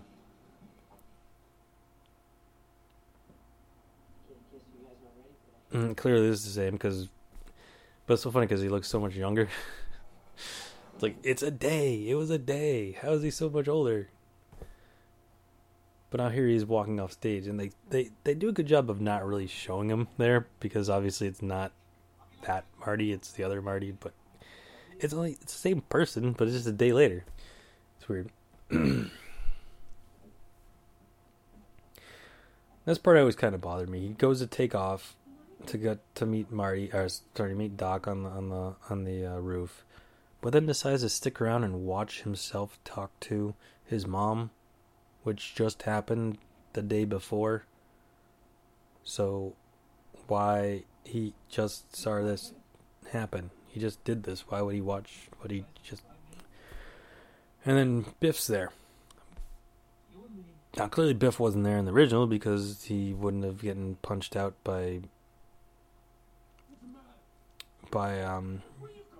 Well, he already got punched out by George, but didn't get punched out again by Marty, and again, he calls him chicken. The whole chicken thing. I don't get it, man. I don't get it. Where did that get established that everyone calls him chicken? Um, and then of course he gets knocked out by himself. Now, but see, he's still thinking that. See, he's con- and then I. They didn't notice that was also him. like,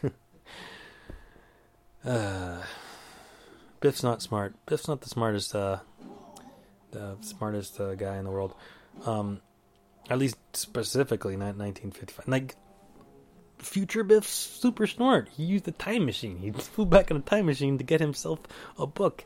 Like, how did he get so much smarter in his old age? You know, I don't know. Um, and now Marty's gonna have to go tell Doc that he screwed up.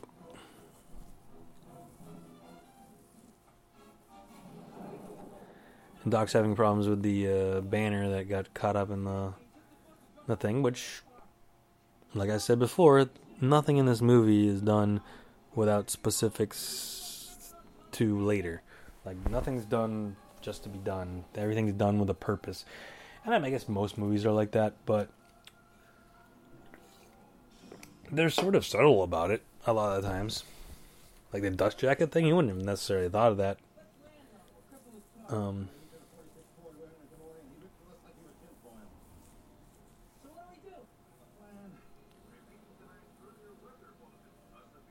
now, Hill Valley, as far as I know, is not an actual place, so I don't think the weather report is accurate in this in this scene. Uh, I don't know if there was a lightning storm in Hill Valley in November twelfth, nineteen fifty-five, because it's not really a real place. I wonder if that's based off of any real severe thunderstorms that happened in Flor- in uh, California at the time. I don't know, um, but um, these um, scores that are coming up are accurate. Um,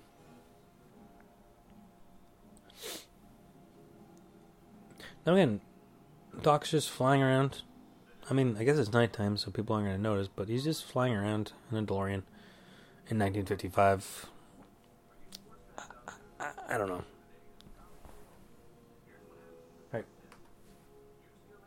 UCLA beat Washington, we know that. Michigan State crushed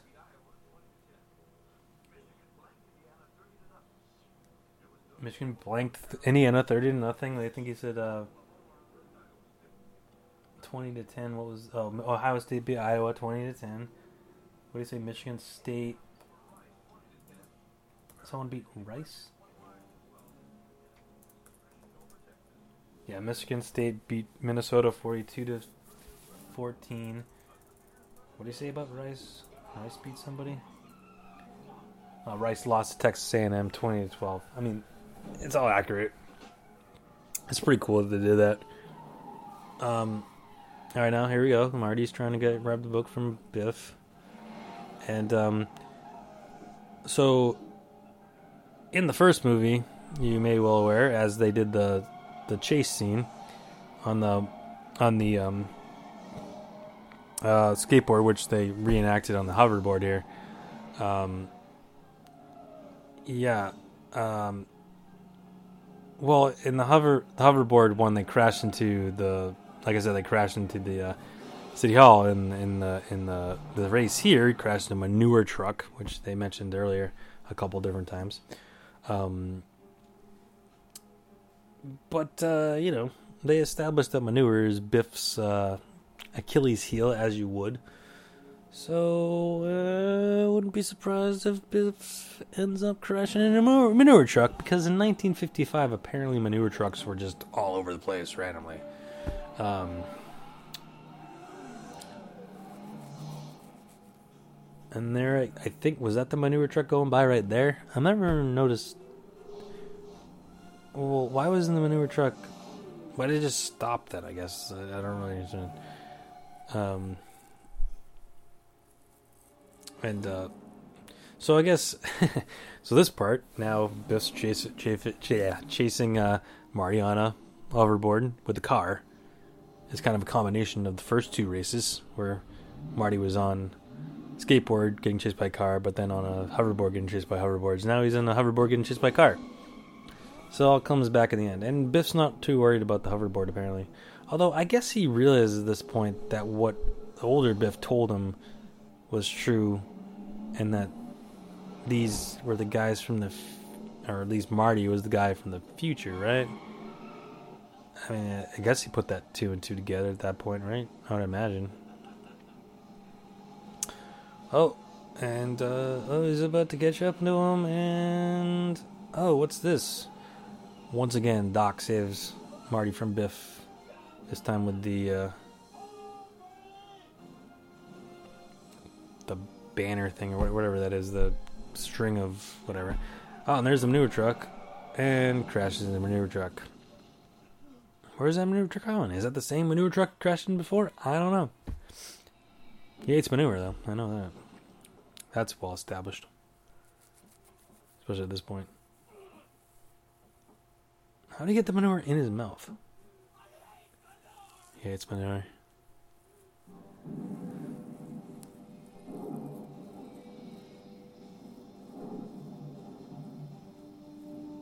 Now,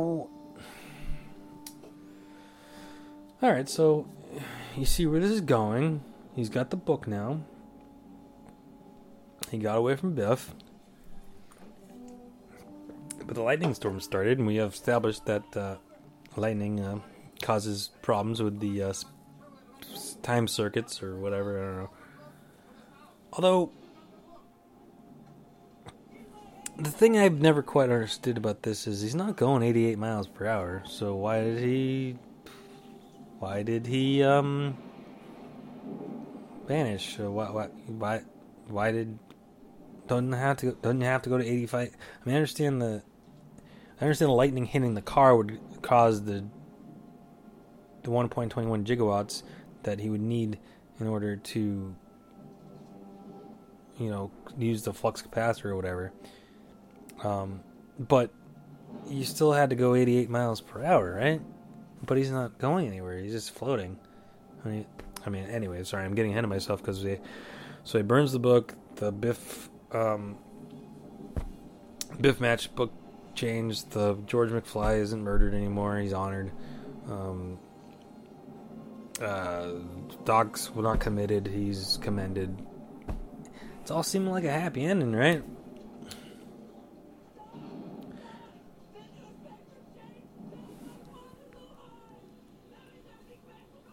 And everything's back to normal, right? Reagan to seek second term. Interesting. So I guess that was. Why wouldn't Reagan seek a second term? Seems like a weird thing, weird headline. um, yeah, almost got struck there. Now they say the lightning doesn't strike twice in the same spot, but uh, that's actually not accurate at all. I mean, it'd be tough to do. Not likely. And they get struck by lightning as soon as he says lightning. See, why did he say that? But he's not going 88 miles an hour. That's the problem. I don't understand. Now, before, and I didn't mention it because I've been talking about a lot of stuff, but it, the um, time circuit wasn't acting was acting up and flash June, flash January 5th, 19 or sorry, January 5th, 1885.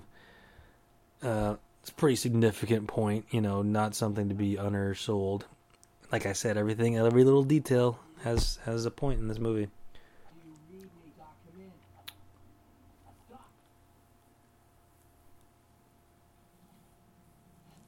All right, now this part coming up has definitely been like parried in.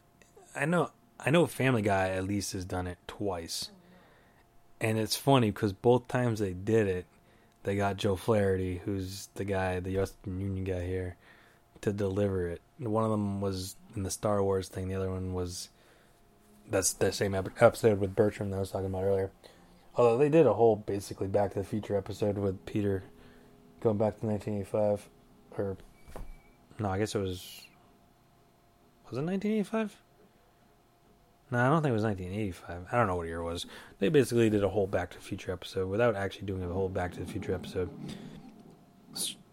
I mean, they've referenced pretty much everything to do with these movies at some point in the Family Guy.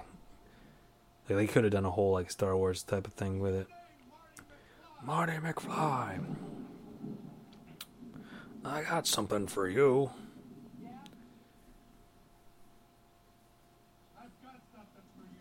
Now, I guess they're trying to make it seem like he's going to take out a gun, but obviously he just takes out a letter.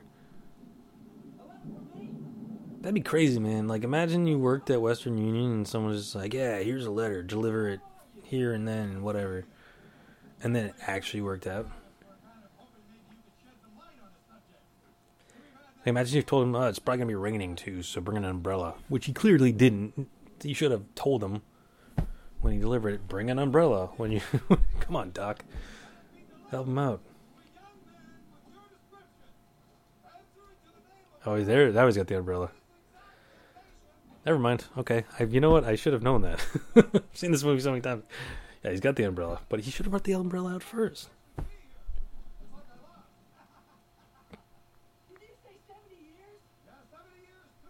Seven years, two months, and twelve days. What do you say? Twelve days? Yeah, twelve days.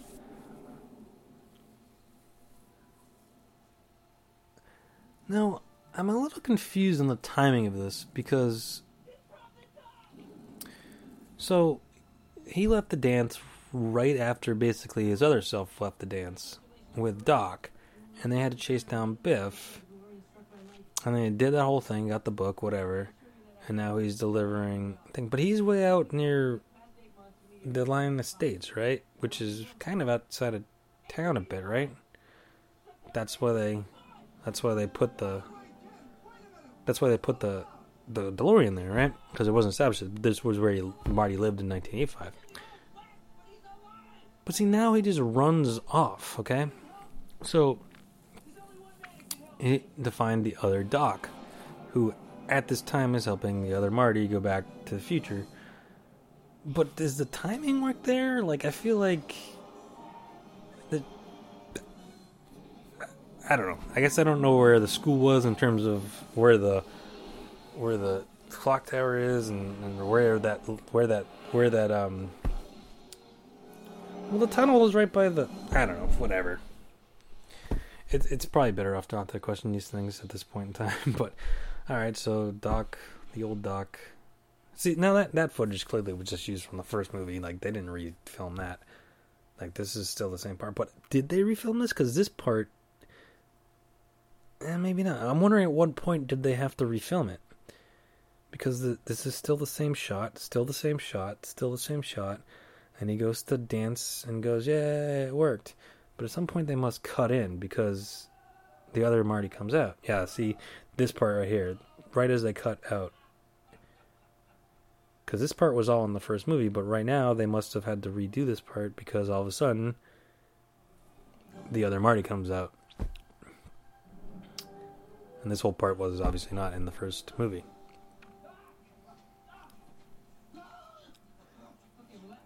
So now the ha- now the ending's not as happy because Doc's in the old west, and now you don't know what's happening. And um, as far as he know, he doesn't know where the DeLorean is.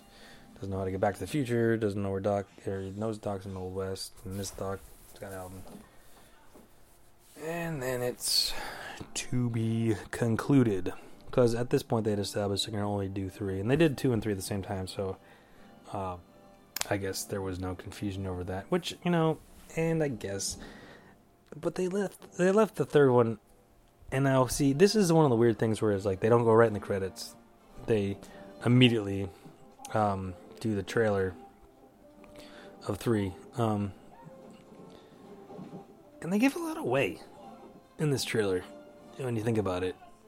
I mean, there's one scene in particular that kind of bothered me because it kind of, I mean, not to say that oh, okay they're not to get back to 1985 or whatever, or at least Marty isn't, but they show the scene where he wakes Jennifer up, and it's right here, and it's just like wait, what? Huh? It's Jennifer's back in 19. I forget it, and obviously like, well, I mean, I, I guess it was no no um, there's there's no secret he was going to go back to find Doc, but he's not back there yet. Alright, so that's it. And there you go. Back to the Future Part 2. Hope you enjoyed uh, me babbling and mumbling nonsense and, and um, garbage throughout. Um, yeah, Flea. Flea, by the way. Flea was in this movie. That's funny because, you know, this wasn't. I mean, this was before Chili Peppers got big. I mean, this was '89. Uh, you know, Chili Peppers had probably had a couple hits in this point, up until this point, and obviously, you know, had a few albums, and, and you know, were probably popular in the punk scene more so in the like mainstream, and um, but you know, Under the Bridge and and um, Give It Away were a couple years away from this, so. Um, all right. Well, I guess that's gonna do it. Uh, you know, I guess so. Everyone, um, get out there and get your Pepsi Perfect and your hoverboards and your lace-up shoes and your self-driving, uh, self-drying uh, jackets. Go see Jaws 19 and uh, watch the Cubs win the World Series, right? Or for your Met fans, maybe not. Um, but uh, yeah, all right. No, I mean, uh, you know, I, I wasn't really sure how what I was, what I was to do for this episode. I was running, you know, I liked I'd like I'd like to try to do one one a month, but I didn't really have anything to do with. Obviously, my last episode was on computer, which, by the way, to follow up on my last episode, the computer last chapter. Uh, my computer's working great. I had a little bit of issues with the Wi-Fi at first. Um, um, the for some reason the it kept on like cutting out when it would go to sleep or when the computer would go to sleep or it'd be idle it would cut out and then it wouldn't wake back up. It's supposed to wake back up and then when you and then reconnect. But it wasn't doing that and then i tried to disable that feature but it wasn't remembering that was it, eventually i had to undo the driver and redid it and now it's working fine. Um, you know future problems again right? Back in 1989 when they made this movie they didn't really have much to worry about. You know it's funny now going back to going back to 1989 for a minute um, yeah, I saw this movie on Christmas Vacation, 1989. I just got a Nintendo, which I've covered before. Um, and I may have even talked about this in the video game episode. I don't remember. But yeah, I went to go see that. And uh, we also had a puppy at the time, so I had to take a break from playing with the puppy and the Nintendo to go see Back to the Future Part 2, and it was great. It was fantastic. So I'm at the old Dedham movie theater. It was great. Um, yeah. Um. Sorry, my phone's uh going off. Uh, people are trying to get in touch with me. I guess I don't know. Maybe not. Ah, group text. Gotta love them. Um. It's like, why do you keep CCing me on no stuff that has nothing to do with me? Um. Yeah. Um. So. It's weird that, that huh. It's really the, the way they do the cast because they do the cast like broken down on which part of the movie they were in. So they had the, the regular, and then 2015, and then two, uh, 1985, and then um, 1955. But they don't include like the main characters because they already listed the main characters. It's weird, and it's funny to see who they like considered a main character who they didn't. Look, George McFly and footage from Back to the Future. Crispin Glover. so you got thrown in there. Beat It. I Can't Drive 55. Mr. Sandman. Papa Loves Mambo.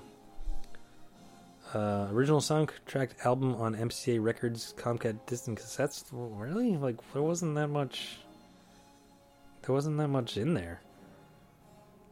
It's funny they list all this like they there was a ton of stuff. Well, for for a fistful of dollars with the movie that Biff's watching, but they list a ton of stuff that they had shown in the Cafe '80s. A lot of a lot of '80s stuff. Um, and uh, yeah, they didn't even, they didn't use any Huey Lewis in this. No Huey Lewis in this movie because he was prominently displayed in the first one, and then in the third one they bring him back, but none in the second. That's kind of funny. This movie is rated PG. Some material may not be suitable for children, but uh, yeah, I think if this was if this was released today, it probably would be PG thirteen. Yeah, it's just PG. So was the first one. So was the third one. I think they're all PG.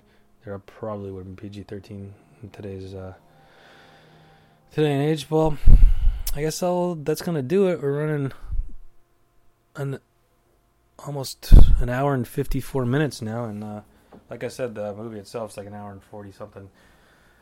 Um, I mean, I guess I could keep going and do some archival f- features and behind the scenes and a theatrical trailer and times from the future and and everything, but I'm not going to do that. And there's deleted scenes, um, like the one I was talking about with Biff. But no, I'm not going to do that. And I'm just going to say goodbye and thanks for listening. And enjoy, enjoy, uh, enjoy today. I'm my plan is to post this on October 21st. Um, 2015. So you'll hopefully when you're listening to it, it'll be that day. And if it isn't, then it already passed, and then you're gonna have to take a time machine to the past to listen to it on the day. And then gonna have to go back to the future, and Back to the Future too.